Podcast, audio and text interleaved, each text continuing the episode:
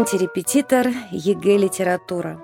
Это уникальный образовательный проект, в котором принимают участие лучшие преподаватели Санкт-Петербурга, эксперты ЕГЭ по литературе.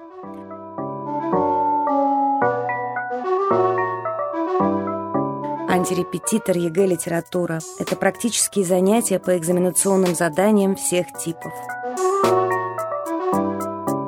Антирепетитор ЕГЭ «Литература». Анти по-гречески «вместо», «подобно», «наравне».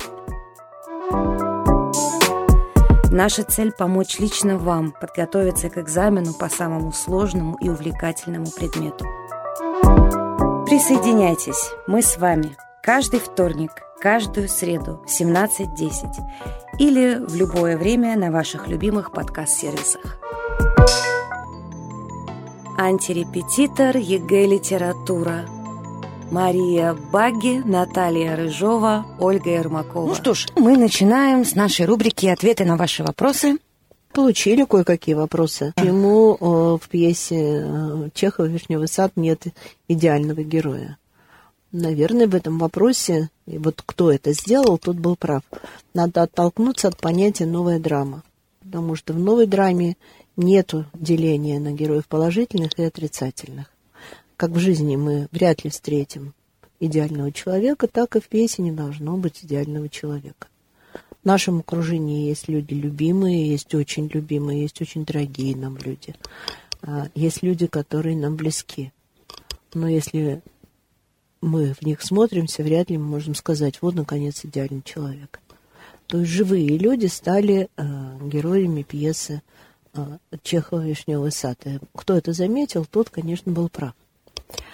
И прав был тот, кто показал живую черту в каждом из всех героев, кого он выбрал. Не идеальную, но живую. То есть ту живую, которая делала человека слабым, допустим. Чем плохая Любовь Андреевна Раневская, ничем она не плоха. Смотрите, она очень чуткая, она добрая, она красивая, ею восхищаются, ее любят. За что-то ведь ее любят, ее любит дочь, ее любит приемная дочь. Посмотрите, на к ней с нежностью относится мамочка. Ей восхищается Лопахин, Трофимов рад ее видеть. Значит, в ней очень много а, хорошего, доброго, назвать ее идеальной героиней нельзя. Не только потому, что она оказалась беспомощна и не смогла сохранить то, что ей досталось наследство а, «Вишневый сад», но и та слабость, э, которую Чехов наделяет ее, говорит о том, что он далеко не идеальный герой. В чем ее слабость? Вот это ее зависимость от того человека, который ее обобрал, бросил ее, грубо с ней поступает. Но вот она опять не выдержав, хотя давала вроде бы как себе слово, что с этим человеком все покончено, говорит она, получив первую телеграмму. Вторую телеграмму она прячет, и после третьей едет. В Париж опять оставляет дочь, еще совсем юную, и оставляя здесь, дома, все то, что не должна была бы оставлять. Конечно, она не идеальная героиня. Почему Чехов ее делает такой? Ну, потому что, вот, может быть, замечает такую слабость в людях. Как в Лопахине заметил слабость. Там какая слабость. Здесь даже не гордыня, а здесь, скорее всего, ну, может быть, это тоже разновидность гордыни. Доказать миру, доказать окружающим, что он на самом деле, какой он не раб, вот у него... Он достоин. Да, он, Тщеславие. Чис, да, может быть, да, честолюбие, гордыня. Алчность, что вот быть, здесь, в этом имении, его отец и дед были рабами, а он человек свободный, вот он, он имение теперь покупает. Я купил, mm-hmm. да? Кто купил? Я, Я Лопахин. Купил. Вот это вот сама сцена, которую он пересказывает, как Дериганов набавляет по пять тысяч, а этот по десяти тысяч набавляет на аукционе, говорит о его страсти. Вот. Но дело в том, что страсти человеку свойственны. И да, человек должен бороться со своими страстями, но все-таки человек действительно зачастую подвержен своим страстям. Ну, человек показывает, как человек подвержен этим страстям. Лопахин на самом деле оказывается не свободным от этой своей страсти. Петя Трофимов, вроде бы очень такой достойный человек, бескорыстный, но сколько нелепостей в нем, то калоши потерял, да. Красиво mm-hmm. говорит, но 26 лет он еще не закончил университет. Чехов показывает героев живыми. Нет идеального героя здесь как нет его и в жизни. В жизни. Надо оттолкнуться от этого понятия новой драмы. А Аня трогательна, она чиста, она искренне. Но Ане еще 17 лет. Сможет ли Аня сохранить эти свои черты в себе? В себе. Она сейчас очень прислушивается к Пете. Почему она так прислушивается к Пете? Что-то романтичное ее увлекает, как и каждого молодого человека. Вот мы насадим новый сад, лучше краше прежнего.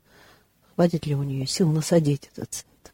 Опять же, тоже наивные ее мечты, что она сдаст экзамен, пойдет работать в гимназию и так далее. Это все тоже, так скажем, еще, может быть, детские мечты. Нас еще спросили, сколько героев нужно упомянуть здесь и какие цитаты лучше всего в качестве доказательства использовать. Хватит двух, например, героев? А сочинение, конечно, должно быть доказательным. Сказано в критериях, то сочинение должно быть глубоким и многосторонним. Давайте две стороны какие-то, да? Наверное, все-таки этого недостаточно с одной стороны, с другой стороны.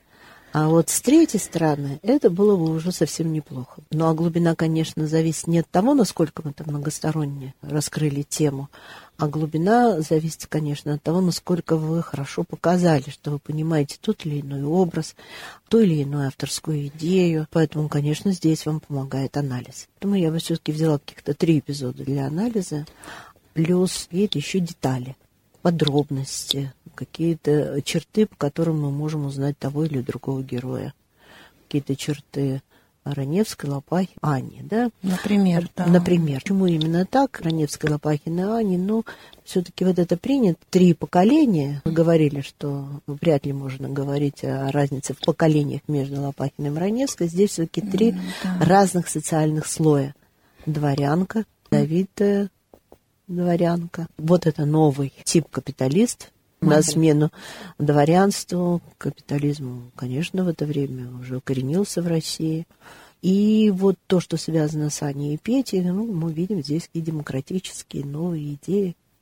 Ну, принципе... Еще только всходящие, расходящиеся, развивающиеся еще. Ну и, в принципе, это логично относительно вишневого сада, да? Угу. То есть владелец вишневого сада, новый, новый владелец, владелец вишневого сада и, в общем-то, человек, который имеет какие-то планы, виды, насадим новый сад. Да, да, да если еще вспомнить, сад. что вся Россия наш сад, и, конечно, под образом вишневого сада Чехов имел в виду Россию. Второй вопрос у нас был связанные со стихотворением. Это было стихотворение непростое, стихотворение Пастернака «Февраль достать чернил и плакать», и вам нужно было найти стихи, в которых тоже говорится что-то о поэзии, да. поставить. Ну, какие нашли стихи наши слушатели? Э, сопоставили с пророком. Пушкина? Да. Или Лермонтова? Пушкина. Угу. Не знаю, может быть, я бы и не стала брать, но такой вариант нам прислали. Так, но э, дело в том, что тема поэта и поэзии в лирике отражена настолько многогранно, Конечно, хотелось бы все-таки, чтобы не просто о поэте и поэзии выбирали стихотворения, а выбирали бы, может быть, э, или бы, по крайней мере, тогда бы писали в сочинении. Тема эта многогранна, и если, допустим, мысль Пастернака связана с тем, что в мире все творчество, все поэзия, э, то тогда, значит, у Пушкина затрагивается иная тема. Тема служения поэта – обществу, обществу людям и Богу. связь, да, совершенно верно, и Богу, и связь э, поэта с Богом. Такое сопоставление может быть, да. если это все правильно оформлено в плане речи. Сложноватое сопоставление. Да, это сложновато. Это надо, да. конечно, понимать, что вы делаете. Не сопоставление в том, как Пастернак, так и Пушкин, правильнее было бы сказать, как Пушкин, так и Пастернак, все-таки Пушкин был раньше, да? Поэтому правильнее всего будет говорить и в стихотворении такого-то поэта, и в стихотворении этого поэта звучит мысль о том. Но дело в том, что здесь разные мысли звучат. Угу тогда здесь может быть другая формулировка. Если в стихотворении такого-то поэта звучит о поэзии мысль вот это, то в стихотворении другого поэта Емерек мысль поэзии заключена в следующем. Потому что вот эта тема поэта и поэзии, она необычайна многогранна, но вот могу вам дать еще очень интересное стихотворение о поэте поэзии. Написал его поэт Давид Самойлов, угу. очень хороший поэт, очень рекомендую вам читать его стихи. Они очень разнообразны по тематике, и это очень изысканно, тонко написано. стихотворение называется «Беатриче». Но вы, наверное, знаете, кто такая Беатриче. Это та, кого так бескорыстно и пламенно любил Данте. Великий автор божественной комедии. Но, кроме того, еще и великий политик, общественный деятель.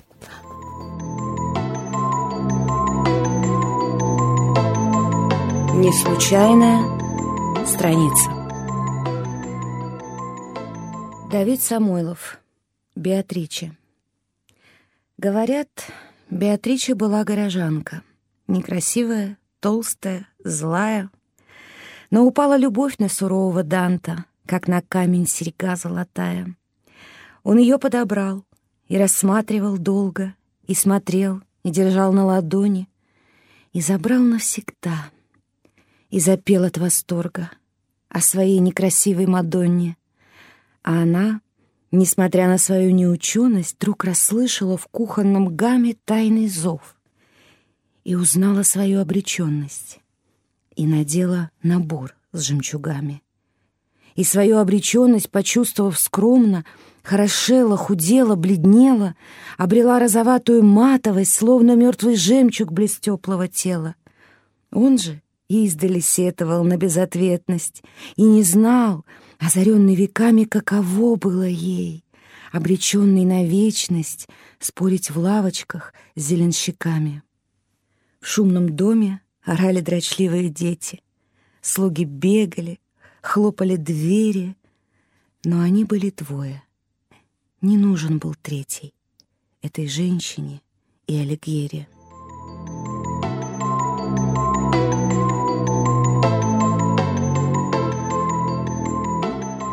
Любви стихотворение. Оно о поэзии, потому что Беатриче в бессмертие вошла именно вот такой. Хорошенькой, худенькой, бледной. И надела набор с жемчугами. То есть это один из самых таких пленительных женских образов в литературе. Говорят, Беатриче была горожанка, некрасивая, толстая, злая. Да какая она была на самом деле? А на самом деле она была именно такая, как, которая осталась в творчестве Данте. Вот что делает поэзия вот с людьми. Да? Красота в глазах смотрящего. Да. Приземленное, вот. может быть, что-то обыденное а, преломляется через... Вот еще один Любящие ракурс глаза. поэзии, да? Поэтому можем говорить, что если Пастернак увидел творчество в мире, да, то творчество создает этот мир, эту мысль мы встречаем у Давида Самойлова.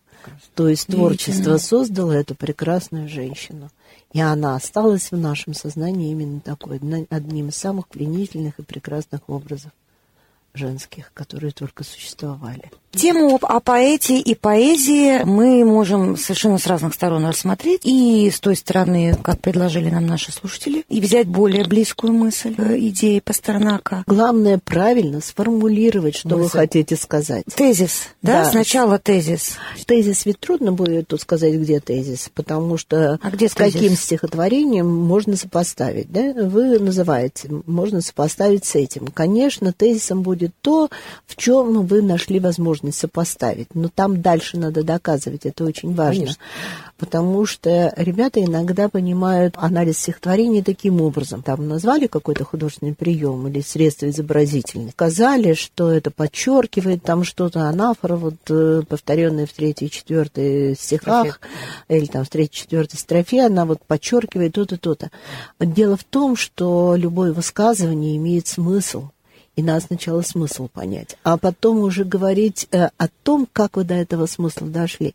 А как вы дошли до этого смысла, потому что обратили внимание на то, как написано было стихотворение. Но об этом мы еще будем говорить, и как раз мы сегодня начнем этот серьезный разговор. Ну, давайте идем к новой теме.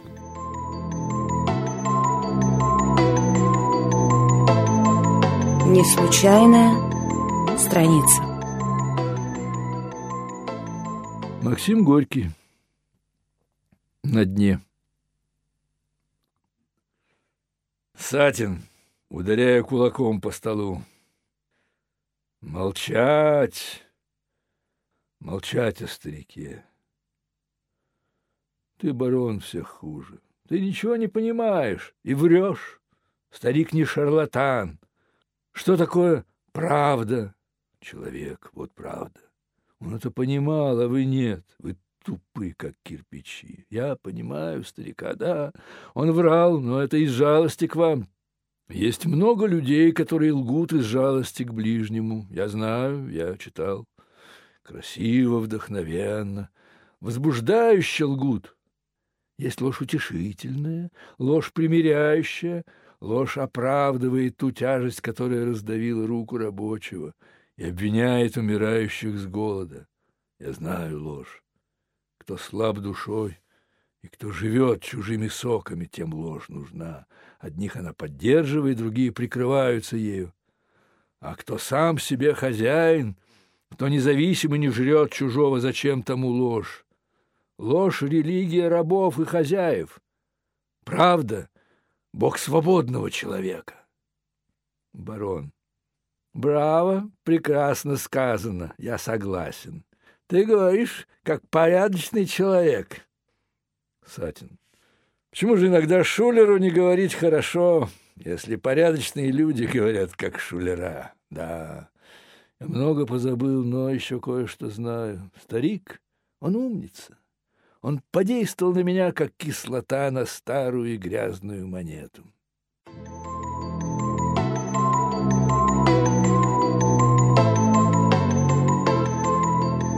Конечно, все вы догадались, что сегодня разговор пойдет о произведении Горького «На дне». Да, «На дне Горького». Что можно сказать в общих чертах об этом произведении? Оно остается вообще на самом деле серьезным, загадочным для нас э, да. э, произведением. Споры идут об этом произведении. Вот Лука положительный или отрицательный герой? Апостол или лукавый? Можно многие вещи э, поставить под сомнение, правильно ли мы понимаем. Не под сомнение, что сказал Горький, а то ли сказал Горький. Вы понимаете да. Горького так, другой читатель понимает по-другому. Чьими устами говорит Горький? Да, чьими устами говорит Горький, в чем же позиция автора? Коллеги, я вам такой вопрос задам. А вам никогда не приходилось посчитать, какое слово является э, наиболее часто употребляемым в пьесе Горького на дне? Правда. Человек. Вот попробуйте сделать даже такое, можно с детьми такой анализ, посчитать количество употреблений слова «человек». Взять карандашик и перечитывать, э, подчеркивать. Нет такого героя, который бы однажды слово «человек» не, не произнес. произнес. Он обязательно его произнесет. И раз mm-hmm. уже это слово является самым часто употребляемым пьесе Горького на дне, значит, о чем эта пьеса? Человек. О человеке. Философема да. человек. Да, угу. совершенно верно, философема человек. Угу. Потому что человек это, мы можем сказать, что это совершенное создание хм. Бога. А, или совершенное создание природы, это как уж хотите э, сказать. Но, в принципе, можем, да? Можем. Но можем ли мы сказать, что нет ничего более отвратительного, а, чем человек, что создано э, было здесь на Земле? Вот. вот это примерно мы увидим и в пьесе «На дне». Для вас самым отвратительным героем кто является в пьесе «На дне»? Вот э, разве можем мы назвать человеком, а мы все-таки, когда говорим слово «человек», мы предполагаем что-то благородное, э, умное. Доброе. Да, доброе, по крайней мере, сердечное. Или э, что-то такое, что может пощадить, пожалеть, э, э, что уважает себе подобного, правильно? Вот. Но вот можем ли мы назвать, что это люди, э, хозяева ночлежки, Костылев и Василиса? Василиса? Не можем. Но это же человек все равно. То есть Горький показывает человека вот в этих омерзительных действиях, которые совершает Василиса. Она, вероятно, все-таки даже страшнее своего мужа. А, муж прикрывается благочестием, да, мне нравится это, когда он предлагает а, повысить цену, чтобы потом купить масло, чтобы в лампадку жечь, да, да. А, за спасение души своей и да. вашей. Да, вот, вот это показное благочестие, ханжество, лицемерие, это свойственно человеку. Это жестокость, которая есть у Василисы. А, По отношению к своей сестре. Да. Это подлость ее откровенная, потому что вот да. она совершенно подло совершает вещь из-за ее обвинений и попадает э, Васька, и, и тут уже не тюрьмой пахнет, а тут уже, конечно, каторга. Каторга, да. Да. Может быть, нашим слушателям стоит пояснить разницу между тюрьмой и каторгой. А, рука, я прям вижу руку каторга, Каторга это, конечно, самое такое тяжелое наказание. На каторгу попадали люди, за самые тяжкие преступления. Какие тяжкие преступления были в России? Это преднамеренное убийство, то есть убийство по сговору, подготовленное убийство. Ну вот смотрите, э, Сатин сидит в тюрьме, потому что это не преднамеренное убийство, это убийство в драке. И поначалу он говорит, что за убийство в драке много не дадут, утешает Ваську. Mm. да? Преднамеренное убийство, убийство по сговору. Это изнасилование, это обязательно тоже каторга. Все-таки как строго наказывалось э, преступление по отношению к женщине. Это государственные преступники. Вот это каторга. Тюрьма — это менее жестокое наказание, менее строгое наказание. Вот мы видим случайная драка, случайная смерть в драке, ну, драка, хулиганство, разбой и так далее. Каторга это, конечно, это Сибирь, это, это рудники, это рудники, это цепи, это колодки. Это же уже читали преступление наказания. Может вот. быть. А может быть, может будут быть, читать э, вместе да. с нами. Да, раз уж начали говорить о каторге, это очень важно. Обратите внимание, у Луки нету паспорта. Паспортов не было у именно у каторжан. Когда они все-таки, если выходили, они с каторги, им давали паспорт, но э, уже эту э, деталь говорит о том, что он беглый каторжный. На, за катор, на каторгу уже, я вот уже объяснился, что попадали на каторгу. Мягкий ты. Вот. От того и мягок. Да. Поэтому, вот видите, уже сразу такая загадка есть в образе Луки. Okay. Есть очень серьезная загадка. Что же Вряд ли произошло? мы его будем считать государственным преступником. То есть, вероятно, это убийство по сговору, ну и его все эти басни, все его рассказы, в общем-то, вот он сторож якобы в Сибири, сторож или он как раз наоборот там или он по другую прятался сторону? по другую сторону, да, когда бежал с каторги, там где-то прятался. То есть двусмысленность очевидна. Двусмысленность очевидна. Но э, именно он, как говорит Сатин, подействовал на наших ночлежников как э, кислота на ржавую монету. Угу. Что же такое в нем было, что он подействовал на них как кислота на ржавую монету, и как вообще эти слова понимать, что он подействовал на них как кислота на ржавую монету? Мой совет вот такой. Чтобы мы не читали драматическое произведение, с драматическим произведением мы имеем дело именно как с литературным материалом, не сценическим. Угу. Режиссер уже там вносит какие-то свои интерпретации, свое видение пьесы. Поэтому мы можем сравнивать литературный материал с трактовкой режиссера. Это своя работа очень интересная. Но а, когда мы сдаем один государственный экзамен, мы все-таки сдаем литературу. И мы имеем в виду литературный материал. Текст. Текст, конечно, а, прежде всего. Так вот, драму ли мы читаем, а, роман ли мы читаем, обратите внимание обязательно на то, что было и то, что стало. То есть у героев mm-hmm. есть путь, и они в конце этого пути становятся другими, чем они приходят в литературное произведение. Это касается драматических произведений и эпических произведений. Это касается, ну, яркий пример Ионыч. Дмитрий Ионыч Старцев в город Эс приезжает. А, Дмитрий Ионыч Дмитрий Старцев. Ионыч, да, Старцев. А он становится... Врач, энтузиаст, э, бескорыстный очень человек. Вспомним, как э, Чехов да. описывает, э, как он время проводит в диалиже, да и э, кто уходит из э, произведения. А здесь коллективный герой. Здесь ночлежники.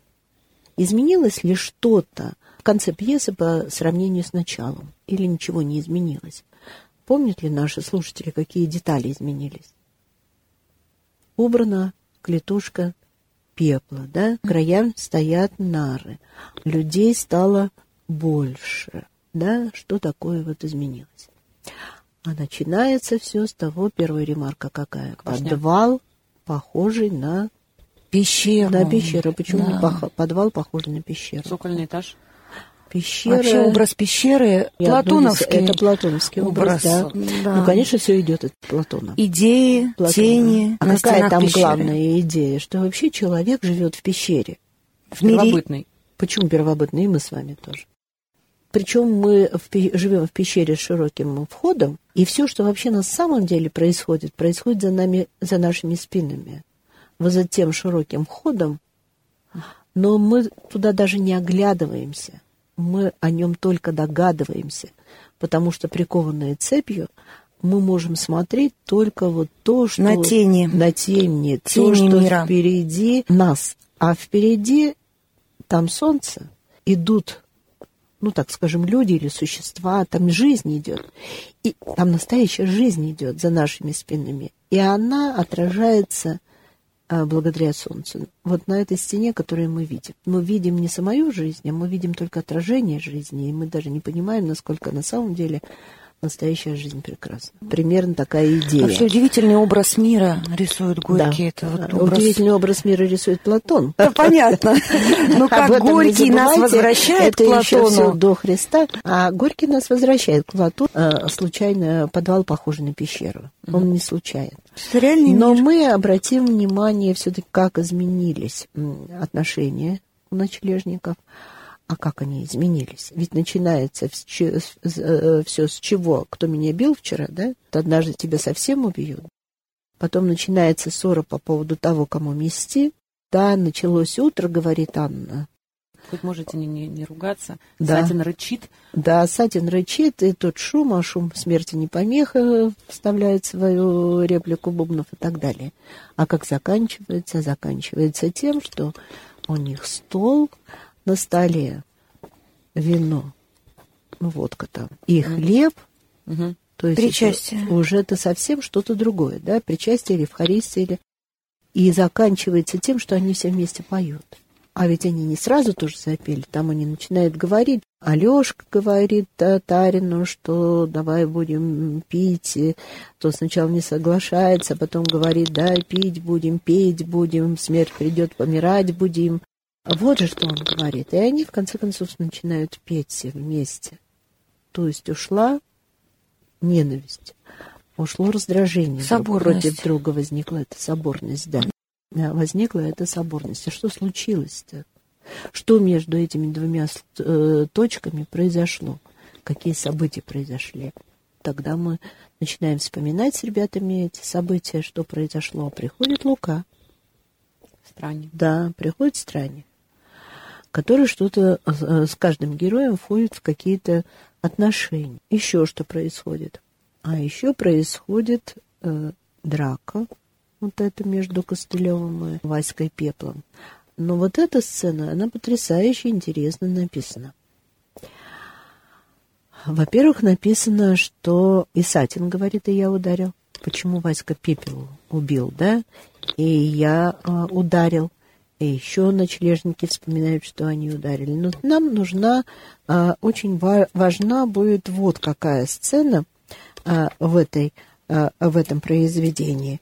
Это сцена, а, которая а, представляет собой диалог между Костылевым и Лукой. Она mm-hmm. очень загадочная, эта сцена, и обратить на нее внимание очень-очень-очень важно.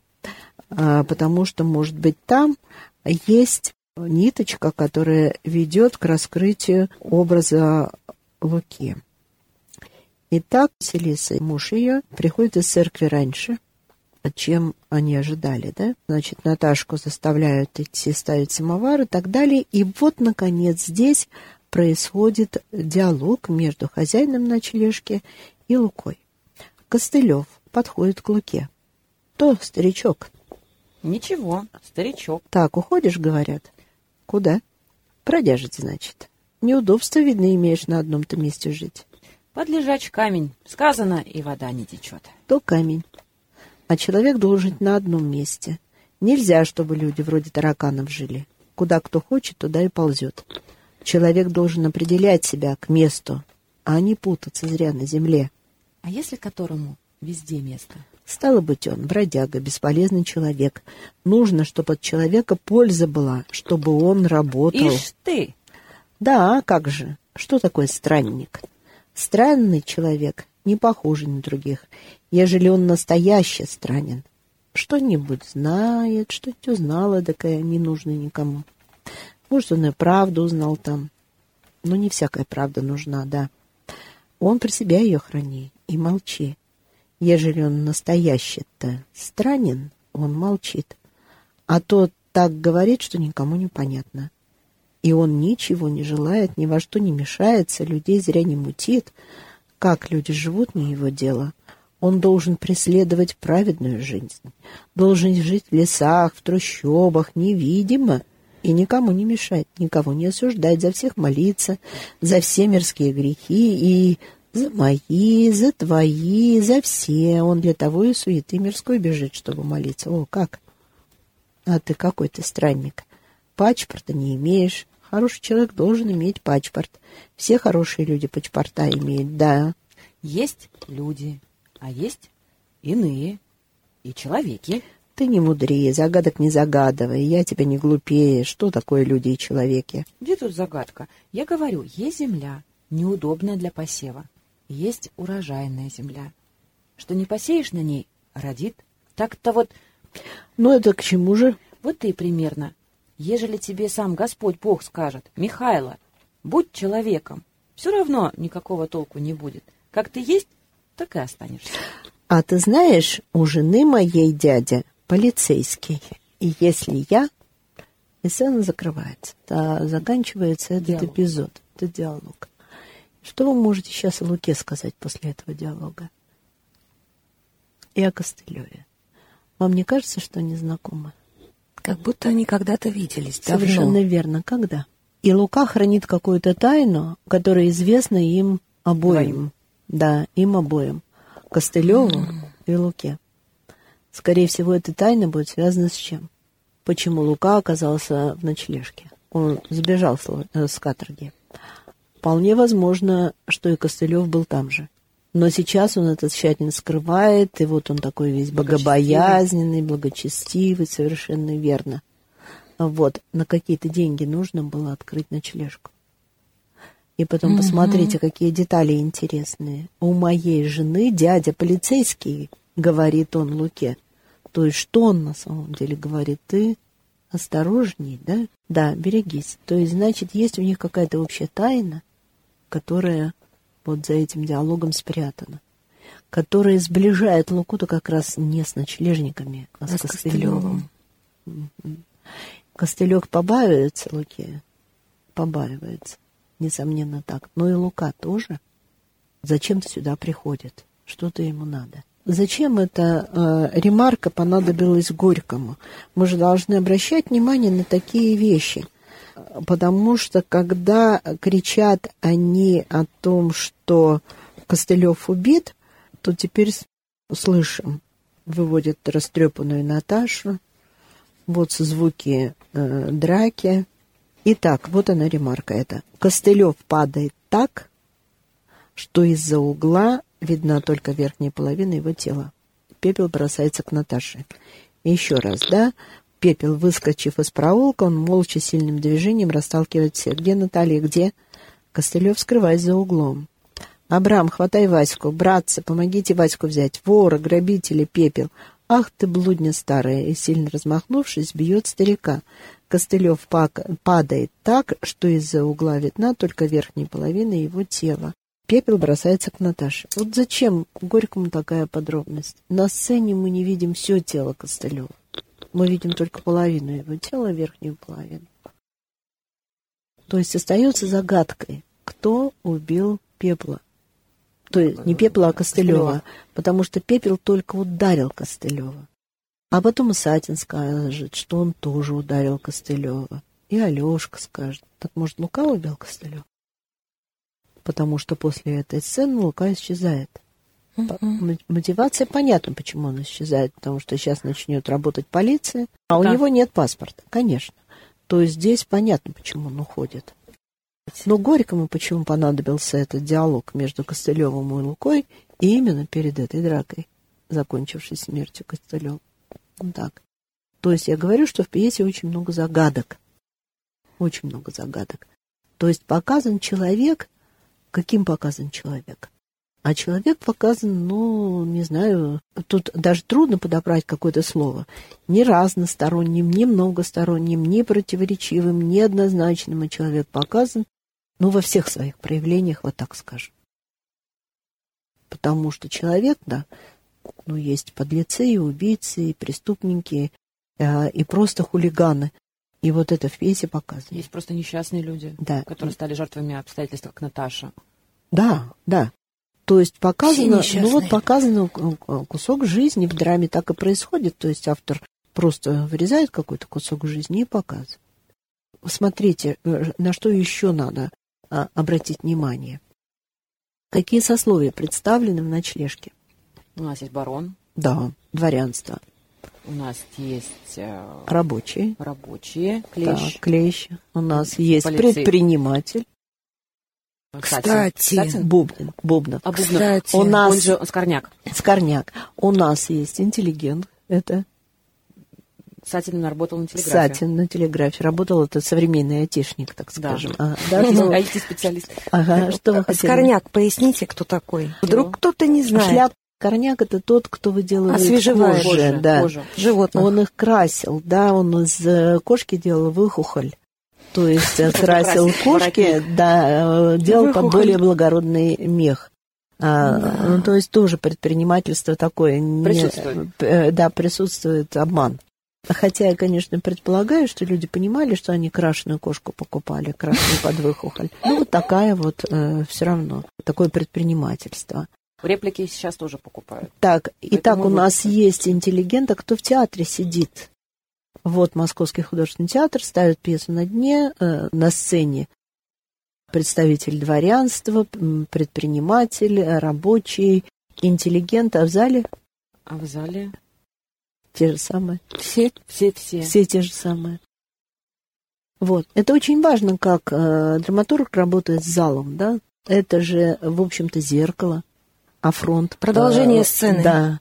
Это не совсем продолжение сцены, это мы смотрим на себя. Или мы смотрим да, на себя. это мы смотрим на себя. Или мы вместе с а ними. здесь, получается, еще если мы вспомним Платона, то мы опять же тоже смотрим эти тени. Мы да? смотрим мы на тени. Получается, что мы на себя смотрим. Вот это в этой пьесе очень сильный этот эффект такой. И если говорить о жанре этой пьесы, Горький называет это сценами, но явлениями. все-таки это драма, да. Но если у вас будет такой вопрос, каково авторское определение жанра, то, значит, мы авторское определение пишем сцены.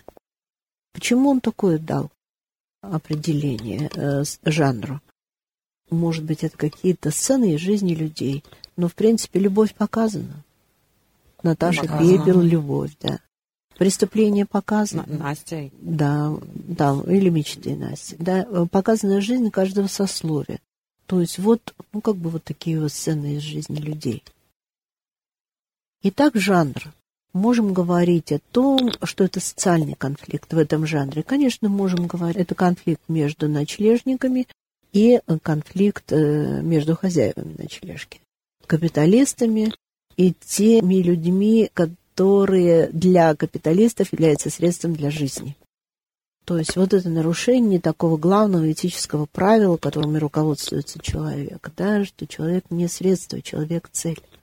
А они показаны алчными, они показаны злыми, жестокими, подлыми, да еще и ханжами. Потому что они ходят в церковь, да, молятся, там лампадки зажигают и так далее. Но, но на самом деле вот этот вот жесточайший мир капитализма а, показан а, Горьким. Так же, как он показан на примере судьбы Клеща. Потому что Клещ честный человек, он рабочий, его выкидывает именно система капиталистическая, сокращение штатов, сокращение рабочих, он оказывается на улице. Но, конечно, э, интереснее и более загадочен, и интереснее и сложнее это философский конфликт. Философский, что есть человек? Человек есть правда или человек есть ложь? Человек это звучит гордо. Человек, да, все для человека и так далее. Человек на Или же... способен, лишь, бы- если, лишь бы захотел. Да, вот. Утверждается ли это Горьким в пьесе? Утверждается. Мне кажется, утверждается. Нет. Утверждается. Но последние слова. Обязательно мы на финал смотрим. Испортил Ну, песню, песню, дурак. дурак.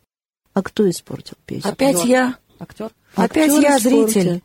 Да, зритель, может быть, а может быть, актер все-таки испортил песню, потому что он повесился в какой момент? Когда что-то стронулось в ночлежке, Единение. да, единение. Когда возникло это понимание друг друга, когда они начинают петь, когда их пение объединяет. То есть, ну вот испортил песню «Дурак», не выдержал. Вы видите, что получается? Что мы можем иметь огромное количество интерпретаций. И ради Бога, пусть наши будущие, как их называют, участники экзамена или экзаменующиеся, воспользуются этим моментом. И самое главное здесь – доказывать свою точку зрения хорошим знанием текста да. и его анализом. И если вы раза три внимательно прочитаете пьесу, если послушаете в актерском исполнении, то, э, может быть, тогда и будет э, успех обеспечен. Вот, потому что если вы возьмете что-то из учебника, не надо думать, что в учебнике там какая-то э, глупость написана. Нет, ничего не написано там глупого. Но не надо также и думать, что вы сумеете доказать то, что написано в учебнике, Конечно. потому что в учебнике написано то, что написано автором учебника. И он свое понимание пьесы спокойно докажет анализом текста. Но вы не сможете это повторить, особенно относительно этой пьесы. Она одна из самых таких неоднозначных, сложных в школьной программе. Делайте все это самостоятельно. В чем неоднозначность образа Сатина? Делайте это все сами. Для этого вы просто очень хорошо должны знать обстоятельства жизни Сатина. И не только обстоятельства жизни Сатина, но еще и те оценки, которые Сатину дают э, другие. другие. И как он. Веселый ты, Константин, приятный, да? Вот, ты говоришь, не только вот э, пожалеть можешь, ты можешь не обидеть. Вот обратите внимание на это. И тогда я уверена, что образ Сатина покажется вам очень интересным. Но при этом он шулер, при этом но... он не собирается жить честной жизнью. Ведь да. он единственный добровольно живет в ночлежке не, для, не потому, что обстоятельства жизни у него так сложились. Потому что... Ему нравится так жить. Да, потому что ему нравится так жить. Быть недолжным. Да. Вот. Поэтому он-то, конечно, очень такой интересный. И вот видите, что когда мы начинаем вот так вот говорить о произведении, даже то, что кажется нам неинтересным или не нравится, вдруг начинает играть такими красками, Таким становится интересным это произведение, что хочется в него читаться, вглядываться. Что мы вам и желаем. Да, и гораздо больше начинаешь понимать о себе. Итак, обдумайте, пожалуйста, вопрос четвертый. Чем близки жизненные позиции Сатина и Луки? Эпизод, который э, вам поможет осмыслить этот вопрос, вы уже сегодня услышали. И задание пятое. В каких произведениях русской литературы XIX века герои ведут философские споры? Обратите внимание, XIX века ведут философские споры. Какие споры являются философскими? В чем смысл жизни? Как надо прожить жизнь? Судьба и жизнь, в свою череду, все подвергалось их суду. Онегин и Ленский ведут споры философские. У нас нет только материала для того, чтобы сопоставить их с Лукой и. Поэтому выбирайте внимательно, где есть спор. Ну, например, Штольц, Обломов. Философский спор. Пьер и Андрей. Когда Волконский говорит, никогда ему не, жен... никогда не женись. Ну, хотя бы это, да, не только это. Хорошо. А, там несколько раз она на пароме первому говорит о своей вере что если мы знаем, что есть макроскопические, то есть микроскопические существа, которых мы не можем увидеть без микроскопа, то а, почему бы нам не представить, что есть два, которых тоже не можем видеть. Почему мы решили, что на нас закончилась эволюция? А, это учение Гердера. Почему-то знает Балконский, что это учение Гердера. Вот такие вещи надо замечать. Если Балконский который себя считал атеистом, вдруг знает учение Герда, значит, что-то его заставляет думать в этом направлении, да? А цивилити mm. можно считать все-таки философские? Конечно. Ну, особенно там под стогом сен, да, конечно. Под стогом сена. Да. Аркадий Базаров. Можно говорить и о том, что Николай Петрович и Базаров, хотя они не спорят, но вспомните вот там такой эпизод, где Николай Петрович вспоминает позицию Базарова, и думает о том, как можно не понимать природы, потому что там такое потрясающее описание вечера у Тургенева, угу. где солнце уже вроде бы садится, но часть леса еще освещена, а часть уже в тени. Мне бы больше всего на свете хотелось, чтобы наши слушатели поняли, как гениальна их родная литература. Какие удивительные образцы мысли, красоты, добра содержатся в том, что написано на нашем с вами родном языке. Было бы лучше всяких 100 баллов по единому государственному экзамену.